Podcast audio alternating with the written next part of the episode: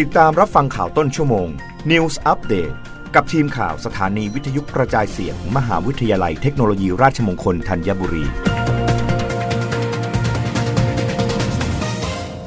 รับฟังข่าวต้นชั่วโมง โดยทีมข่าววิทยุราชมงคลธัญบุรีค่ะ กรมควบคุมโรคเตือนแนวโน้มผู้ป่วยไข้เลือดออกและมาลาเรียสูงขึ้นในปีนี้ แนะนำการกำจัดยุงอย่างถูกวิธี นายแพทย์ทเรศกัสนายรวิวงศ์อธิบดีกรมควบคุมโรคกล่าวว่า ขณะนี้ประเทศไทยพบรายงานผู้ป่วยโรคติดต่อนำโดยยุงเพิ่มขึ้น ได้แก่โรคไข้เลือดออกและโรคมาลาเรีย ข้อมูลจากรายงานในปี 2565 พบผู้ป่วยไข้เลือดออกสะสม 45,145 ราย ซึ่งมากกว่าปี 2564 ถึง 4.5 เท่า อีกทั้งยังพบผู้ป่วยเสียชีวิตด้วยโรคไข้เลือดออกยืนยันถึง 31 ราย ส่วนโรคไข้มาลาเรีย ข้อมูลจากระบบมาลาเรียออนไลน์ในปี 2565 พบผู้ป่วยสะสม1174 ราย สูงกว่าปี 2564 ถึง 3 เท่า และมีแนวโน้มเพิ่มสูงขึ้นอย่างต่อเนื่องในปี 2566 โดยจังหวัดที่พบผู้ป่วยสูงสุดได้แก่จังหวัดตาก แม่ฮ่องสอนและกาญจนบุรี ส่วนใหญ่พบเป็นชาวต่างชาติ และมีผู้ป่วยเสียชีวิต 2 ราย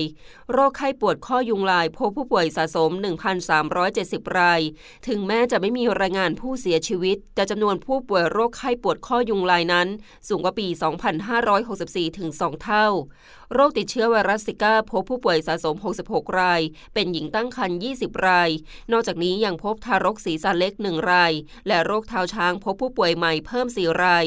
ด้านนายแพทย์โสพล เอี่ยมสรีถาวร รองอธิบดีกรมควบคุมโรคกล่าวว่า การป้องกันควบคุมโรคให้ประสบผลสำเร็จ จะต้องมีมาตรการทั้งในมิติของคน เชื้อโรค ยุงพาหะ และต้องอาศัยความร่วมมือจากทุกภาคส่วน โดยใช้หลาย ๆ วิธีการร่วมกัน เช่น การลดแหล่งพ่อพันธุ์ โดยการจัดการสิ่งแวดล้อม การป้องกันไม่ให้ยุงกัด การใช้สารเคมีในการกำจัดยุง โดยเฉพาะในกรณีเกิดการระบาดของโรคและหากมีอาการป่วยหรือสงสัยว่าป่วยด้วยโรคติดต่อนำโดยยุง ต้องรีบไปพบแพทย์เพื่อวินิจฉัยและรับการรักษาที่ถูกต้อง ไม่ซื้อยากินเอง โดยเฉพาะยาในกลุ่ม NSAIDs เช่น ไอบูโปรเฟน ไดโคลฟีแนคแอสไพริน รวมถึงยาชุด ซึ่งมีผลทำให้เลือดออกในทางเดินอาหารได้ง่าย ยากต่อการรักษาทำให้เสี่ยงต่อการเสียชีวิตได้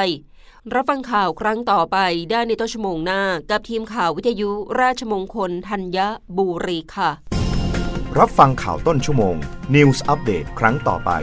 กับทีมข่าวสถานีวิทยุกระจายเสียง มหาวิทยาลัยเทคโนโลยีราชมงคลธัญบุรี